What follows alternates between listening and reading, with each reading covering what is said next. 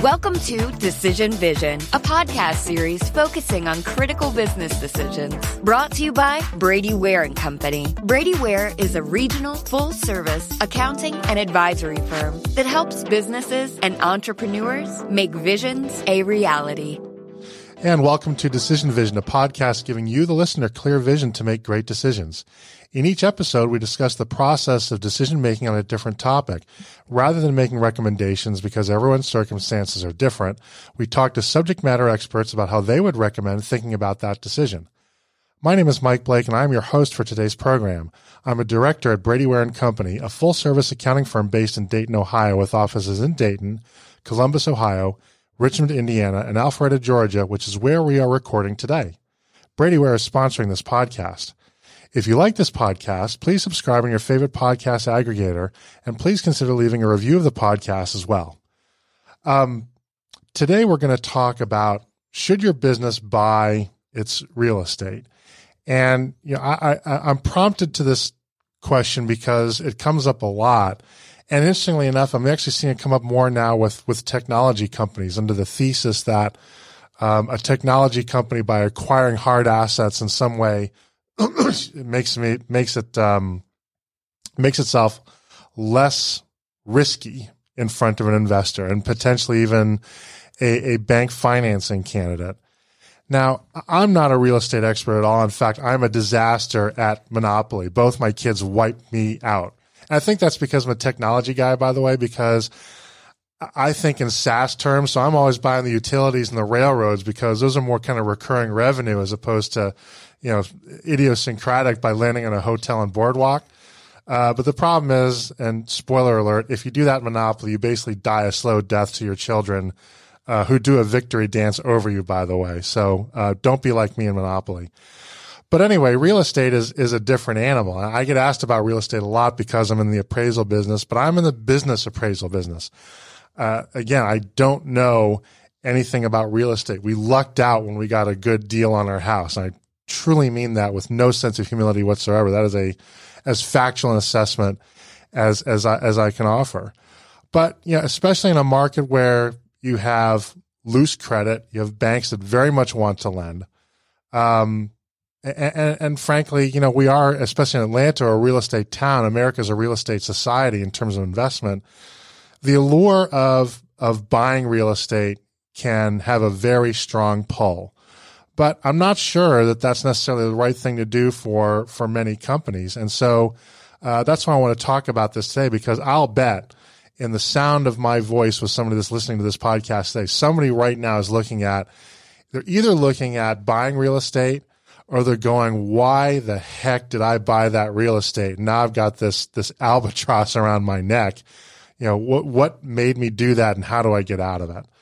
And like I said, I'm not an expert on this. And for those of you who have been listeners to this podcast, you know that, uh, I, I know not a lot about much. And so I bring in subject matter experts to help us figure that out. And helping us today is my friend James Pitts, who is CEO of Fractional Real Estate Development, or Fred. That is Fra- Fractional Real Estate Department. Department, sorry, Department Fred, a corporate real estate services firm designed to serve middle market companies that don't have a real estate department department but need one.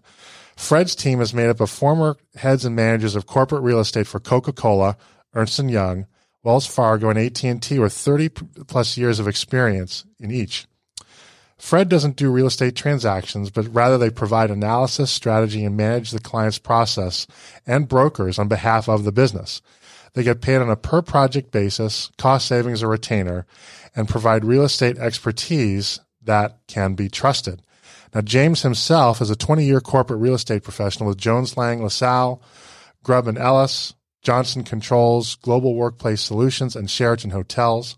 Most notably, James worked as Solutions Development Director at JCI Global Workplace Solutions, where he was responsible for the design of global and regional corporate real estate outsourcing solutions for companies such as Motorola, Barclays, HP, SunTrust Banks, and HSBC with annual spends of 50 million to 500 million dollars.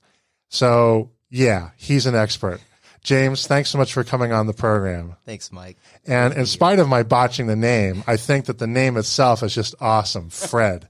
And nobody's ever called a Fred anymore, right? You don't meet meet very many Freds, right? But it just it, it, it it's sort of just short and to the point and sounds very authoritative. Now, did you have Fred in mind and then you built the words around it, or did you just put those words on papers? Hey, that spells Fred. I, I, the latter. Is it really? Mm-hmm. So, my guess is one both parts of your brain were working at that point. They just sort of put it down on a piece of paper for you. So, so well done. That that is frankly, it's easier to remember than Brady Ware. So you'll get more mileage out of this podcast than I will, most likely. Um, so, so James, you're obviously the resident expert on this, not just here, but just about any place you go. Why do companies want to buy real estate when they're not in the business of real estate? Well, they typically want to buy it as an investment. Some see it as a hedge against risk. Um, some don't like the idea of paying rent and want, and they want to build equity. All valid points, but just not that simple. And and how compelling is that argument that that real estate is an investment? it's real estate in a, in the nature of itself is an investment. The question is is whether it's a good investment depends on the goals and the needs of the investor and what their alternative investment options are. Uh, it's a good investment if the company does not have a better alternative for uh, investing its money. Also, a company has to ask itself if it's in the real estate business or or if if it's really going to be in its core business because real estate can really be a distraction to the core business. And I'd like to give you a quick example. Um, we had a client that we worked with for years, lost contact with. They went out and bought their own real estate, built a building, overpaid for land, uh, went through a business downturn, suddenly couldn't use all of the real estate. They were upside down in the real estate, in, in the building and the land that they bought. Um, and they uh, were trying to lease out the space and they had other businesses in their space. And the CEO literally said, I can't get any work done because I have all of these tenants. So suddenly their core business was being distracted by the, the real estate business. And, and you know, I, I think that's important because on the outside looking in, if you're not in real estate, it, it must look easy, right? You buy a property, you own it, you just sit back and you let the income roll in or, uh, let the savings roll in, and then at some point you sort of dispose of it. But as a homeowner, and not a very good one, by the way, I, it's amazing. I still have all of my fingers, frankly. Um, owning real estate, even very basic real estate, is an effort and there's further costs and upkeep, right? So that doesn't go away just because now you own a factory or a warehouse or an office building, right? Well, yes. And so when the roof has a leak, that's on you. When you have the HVAC, HVAC system go out, that's now on the business. So suddenly you're, instead of making a phone call, you're managing that, paying for that, checking on that, and just dealing with that. So we talked a little bit about what are the, what are the reasons for wanting to own real estate? What conditions typically lead to a company finding that real estate ownership is beneficial to them? What does a company kind of look like that that is a good candidate for that? Well, um, for exa- uh, example, you have a specialized use. So maybe you need land, or maybe you need a certain bi- uh, building that, unless you own it, the landlord will not let you perform your operations that are core to your business. Um, specialized, let's say there's a specialized use of land or buildings that may require large capital outlay to con- construct for, exist, for uh, ex- instance, uh, a movie studio with uh, purpose-built sound stages, water stage, back lots, etc., will want to own the real estate. Uh, we have a cl- we had a, a, client from South Korea that needed to uh, test its rubber treads uh, on a proving ground. So imagine a Jeep um, obstacle course, three three acres next door. Buildings aren't designed. Industrial buildings aren't designed to have like a three acre playground next door. So they literally had to buy their proper, uh, buy, buy a, a, building that actually, and then buy the land next door and build their proving ground. Otherwise, they wanted to lease. They didn't want to get into the ownership, but because of their use, no one would let them do that. Right. So at some point, you got to be the person that gives yourself permission to do it, right? So you exactly. have to own it in that case. Exactly. Right. So, um, you know, is there a, in, in there's a there's a rule of thumb that basically says unless you're going to unless you're going to be in the property for five six years, don't buy because by the time you factor in all the transaction costs and so forth, just doesn't make any sense, right? Keep on renting. Is there a similar rule of thumb time frame in the commercial business area? Well, um, real estate uh, cycles are typically seven to ten years long.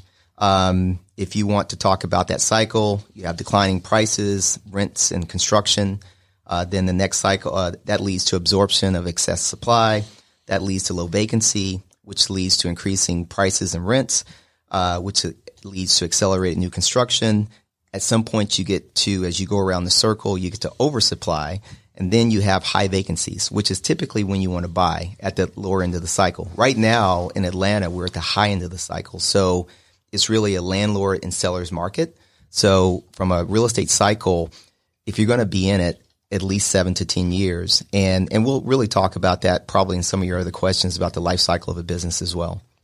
So I'm going to go off script a little bit, but I, I think there's a question. I know it's a question I want to get out, and I think it's going to be of a lot of interest, which is, you know, as you walk in as the fractional real estate department for your clients, how much of that work is taking over the management of their properties and how much of it is reversing buyer's remorse and helping them kind of liquidate, you know, what have I done? Uh, and sort of get rid of that. How often do you encounter that latter scenario? We're working with a um, client right now that the previous CEO leased three times as much space as they need. Um, they are actually laying off people right now while they spend an extra $250,000 a year in excess real estate costs. So sometimes the first thing you have to do is come in and do an analysis and then come back with a strategy of how do we fix what you've what you've inherited. And and the previous CEO signed an 11 year lease, so they still have eight Oof. years of pain. And uh, so I'll continue to go off the script, but uh, I got to follow that question up. So you know, in some cases, can you sub, can you, can you then lease that out to try to get a, you know, or sublease it, something like that? You can sublet it. You can sell it. Um, you can try to work with the landlord to get out of it. The, the goal, uh, for Fred is to keep people from making these sorts of, of costly mistakes. Yeah. And to reduce, reduce the expense, increase EBITDA, um, and reduce risk. So, but what you find, and, and I used to manage some of the Fortune 500 real estate portfolios when I was at JLL, is that real estate's a hidden drag on on earnings. Um, and people just don't realize it. And even big companies make huge mistakes and, and then that gets multiplied across portfolios. And then everyone says, well, why are we doing this? Well, because everyone else did it. And that's what it's always been. We've been in this position, in this location for 20 years. And it doesn't really match anything that the, the business is doing today. And, and, and do you find that businesses may think they know more about real estate than they do because they're good at the business, but real estate's just a different animal. Like I said, I'm a business appraiser, but I'm not a real estate appraiser. Is real estate just fundamentally a different animal? Everyone other than you believes that because they bought a house, that they're a real estate mogul. So they believe that they know a lot more about real estate. It's something they don't deal with but every three to five years. And when you think about it, real estate is one of those commitments that a company makes that goes three to five years out most businesses can't see that far, and who knows what your strategy or your operations or your sales are going to be in three to five years. And the real estate does not care. No, it doesn't. Right? I, I, have I've never seen the real estate. Oh man, I'm I'm I'm sorry. You know, we'll just let, yeah, the landlord. Let's says, let oh, you yeah, out. Yeah, oh yeah, yeah. Sorry, sorry, you guys. Hit the, the reset. Yeah. so, um, uh, getting back to the primary conversation. So, um, we're in a we're in a cheap money cycle right now. Fed's just lowered interest rates three times in the last three or four months or so. How much should that be a factor in driving the real estate purchase decision? I mean, on, on some level, obviously financing is cheaper, but is it is it that simple, or does that does that need to kind of be mixed in with some other considerations? So great um, question. Depends on the cycle uh, even before you get to that, you really have to look at does the company have excess cash that it can't really invest back in its operations? Um, does the company uh, does the, uh, are they stable? Like have they grown to the point where they they aren't going to keep outgrow the space that they buy? Because why buy it if you're going to outgrow it? Now suddenly you're in the real estate business. Um, and you know, are you in some type of low margin business where you get a, a greater return by putting your money in the real estate? But let's talk about cheap money. So the um, uh, the cheap money of the late 2007s and 2008 actually caused the uh, the real estate bubble. So um, that, that led to that balloon. People bought early, who bought early in the cycle did well. People who came at the end with that cheap money and bought at the height of the cycle, like we are now, uh, when, when pr- prices were inflated, got hurt.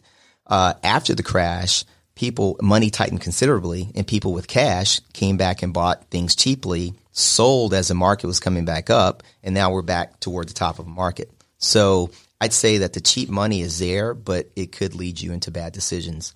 So the cheap money, yeah. So the cheap money could be a sign, right, that maybe the timing is off. And, and again, I think that that requires a specific real estate expertise to really understand and and read the market, right? Mm-hmm. Uh, certainly, I can't do it. So, um, now there's an argument out there that companies make that they want to they want to own their real estate because it's a hedge against risk. Um, how do you respond to that? Is that often a reasonable argument, or is that just somebody talking themselves into doing a real estate deal? The latter. Is it? it could be. So it depends on what risk you're worried about, right? So there's there's there's investment risk and there's business risk. So if you have a basket of equities, fixed income, cash alternatives, uh, alternative investments, and real estate, you are diversified. Uh, real estate typically lags business downturns by six to eight months. Um, so if there's a general drop in the economy, then the real estate will eventually fill that.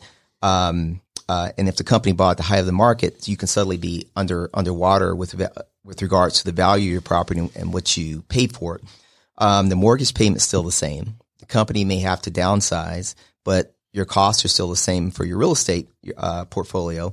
And it's, it's hard to sell asset in a downturn as well. So if you're trying to use real estate does follow business cycles. Um, so it's not necessarily a, a, risk against that. And you also have to say, if buying real estate makes your business operations riskier, you shouldn't do it. But if you're at a point where purchasing the real estate, you know, uh, lessens risk or doesn't impact your risk profile, then you can look at that as a, a, separate investment. And and I think what you're talking about is the operational risk exactly. of the company, right? And and correct me if I'm wrong, but the way I interpret what you just said is that is that one of the dangers is is a business can undertake gymnastics that they would not normally undertake in order to get into the real estate game just because there's cheap money and they feel like that that there's a, a sort of a momentary opportunity that sounds like a path to trouble we see it a lot where when once people get into their brain, I'd like to own something and build equity, they will do unnatural things to make that to accomplish that that may not be in the best interest of the business. So, for instance, we had a, um, a service company growing rapidly, up to sixty people. They were in a they were leasing twenty six hundred square feet. People were literally on top of one another. The owner said, "I want to go out and buy something," and we said, well, you're still growing. So let's lease 13,000 square feet for five years. That gives you plenty of room to grow. And then once you get to a point where you, you're stable and you're not growing, maybe that's when you buy a specialized site for your business. And he was, and he, and he, and I said, plus you're at the top of the cycle. So why would you buy now? There's no equity in it. Right, but but buy high, sell low is not a successful business strategy for most, right? Exactly. So, and you know that gets to something that I encounter a lot, which is, you know, as you know, I do a fair bit of work in the emerging tech sector, right? And you know, to me, buying a building when you think you're going to grow, right? Uh, and and tech companies grow rapidly. They don't add two or three people, right? If if once they catch, if they don't catch fire, it doesn't matter. But once they catch fire, they're adding people at a hundred at a time, right? Right. And and you can't. It it or I can't, I wouldn't say you can't, but boy, it's got to be hard just to buy your way out of that problem every time through. Exactly. It's like buying a 15 year old boy a pair of $400 sneakers. right. You'll be out of them, out of them in two months. Right. Right. so why do it? Right. Yeah. Yeah. That's fair. That's fair. So, um, let me ask this a little bit off, off script, but what about the what about the lease to own deals? Do you see a lot of those? And if so, do they change the dynamic at all? Oh, lease to own. I don't see a lot of that. Um, not at, at a corporate level. You see that more so in a residential level where okay. people would do a lease to own. But um, now some people may lease and they'll have an option to purchase later. Yeah uh, if they, you know, if they think that they're going to really like the space, but you don't see too many of those. Okay. Um, what are some of the hidden costs owning the real estate? Oh, so those are capital improvements that you weren't expecting. Um, vac- uh, let's if you're if you're in a building and um, you decide you don't need all of it and you're you have a vacancy, so now you're inefficient. Uh, maybe you did a floating rate loan or a swap loan, um, and rates are are changing on you and they're they're not going in your direction. We actually had a, a client that um, when the rates right now, like if they were to sell the building that they're in, they'd owe two hundred thousand dollars uh, versus if the rates stayed where they used to be, they'd get a check for three hundred thousand uh, dollars. Repairs and maintenance. Um, we did a, a, project for a large nonprofit here in Atlanta that owned the building with very little debt. They had about five million dollars in deferred uh, maintenance on the property. Um, they were trying to figure out what they they would do with the building. Um, they were in about half of it in forty thousand square feet with three tenants. They weren't getting any new tenants. And we did a study and, and, looked at what their other costs were, including the maintenance people that they had on staff. And they didn't realize all the hidden costs in it. And we ended up selling the building for them, reducing their space. Uh, they got $2 million above what the market was offering. And then, um, we, by reducing their space and making them more efficient, we saved them $3 million on their lease. So they were like, how did you make, uh, leasing a building cheaper than owning a building and put $5 million in our pocket? Like, how did you know? It was a lot of financial engineering and just looking at uh, the the real estate didn't match your needs, you know, it financially or even even their people. Well, and and that goes to knowing the real estate market, right? And knowing what the what the market will bear and kind of what the terms are, and um, you know, being able to use that as as a negotiation point, right? Mm-hmm. I mean, again, it's you know, real estate is one of those things. It, it bears repeating. It looks easy, but it ain't. it is really not. Um, so, how much should uh, an opportunity to acquire real estate as sort of a, as a good deal? How much does that drive, or should it drive the discussion? You know, maybe a your buildings your building is just going to be sold. Maybe there's an estate situation, divorce situation, something like that, and the seller's got to sell, so it's going to if you can kind of do the deal quickly, it's going to go for below fair market or market value how much should that play into that lease versus buy decision? Well, and I think we have to make sure that you, if your if your core business is your priority, as long as you check all the boxes and purchasing the uh, the building does not impact your core business, which is really your breadwinner, then you can consider it if it's a great deal. I mean, if it's a deal that if for some reason you need to sell it or lease it out and you could lease it out, say maybe 70% and that would easily cover your, your mortgage, um, you should consider it. You know, but if, if it's a, if it's an arbitrage opportunity, you should consider it. If it's, if it's a great deal, you should always consider that. Okay. And, what about the argument that real estate it, it can be used as a as a way to diversify the assets of the company or sometimes the assets of the owner that, that, is, that is not necessarily that clearly separated from the company because it's sort of one and the same. How compelling is that argument? So that can be a sticky wicket. It, it can it can it can also be a, a great strategy. Some owner uh, company owners purchase the building and lease it back uh, to the company let the company expense the rent payments while paying off the mortgages on the property. Then the uh, owner can personally tap the built up equity in the property without taxation if the owner expects to sell the company, then they may have to unwind or restructure the their intertwined real estate in their business to make it attractive to the buyer. Um, that uh, we were talking to a private equity firm out in California, and the owner sold. Uh, they bought a business. The owner sold it to them, and uh, it was a 150,000 square foot warehouse.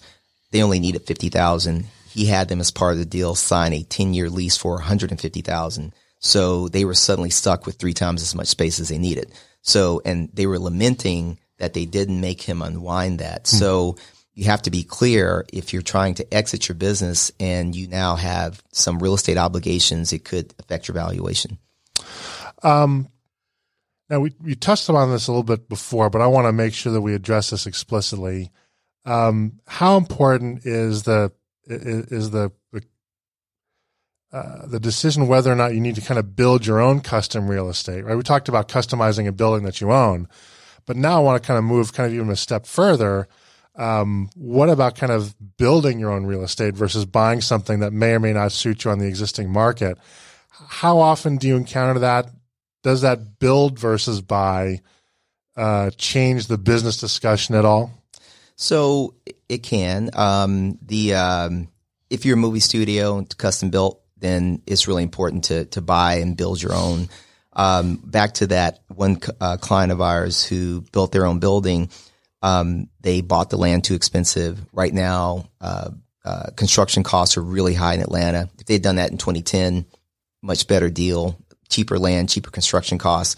So what we found is that given the uh, cost of construction right now, uh, with the steel tariffs and just uh, the land costs, there's a lot of existing buildings that you can buy that are actually cheaper than than building right now in this particular part of the cycle. And, and, and it just depends on where you're in the cycle. Sure. Basically. Okay.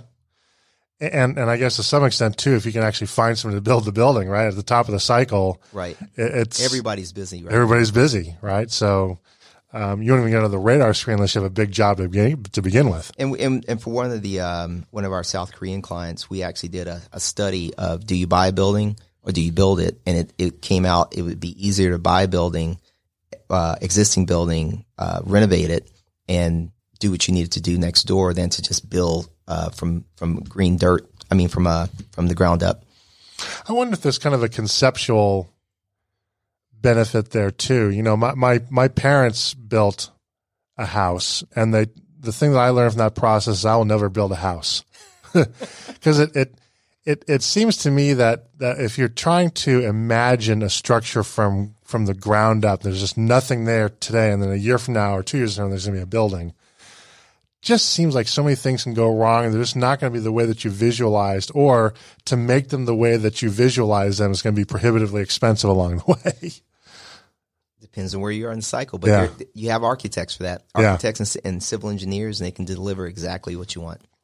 So, are there any rules of thumb around a company's finances in terms of how much cash they have in the bank or how profitable they are or how uh, I don't know, sort of reliable their profitability is that maybe goes into your calculus as to whether or not you advise a client to to buy versus lease?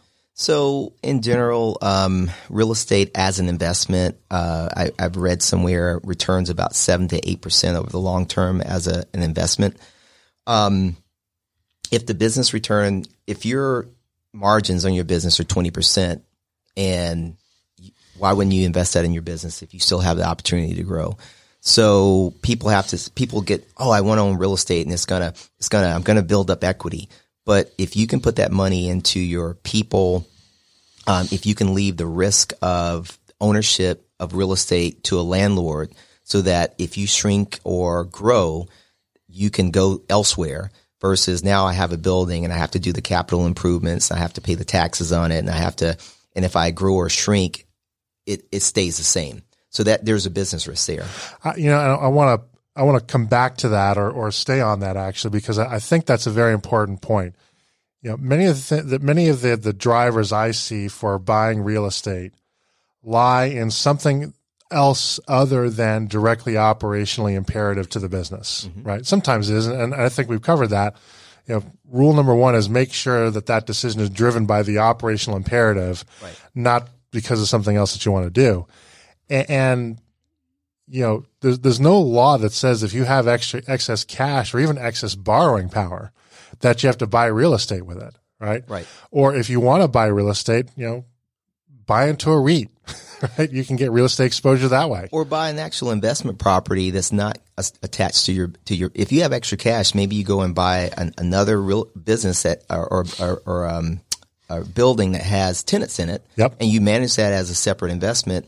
But now you sort of linked your business to your real estate, and they're intertwined. Let's say you have partners in your business. There's there's three or four partners, and Ted decides to leave the company, and now he's you know you have to unwind the real estate side of it and the business side of it, and and maybe Ted doesn't want to get out of the, the real estate side, or you know you have, you have to make sure all the uh, interests are aligned on the real estate side as well.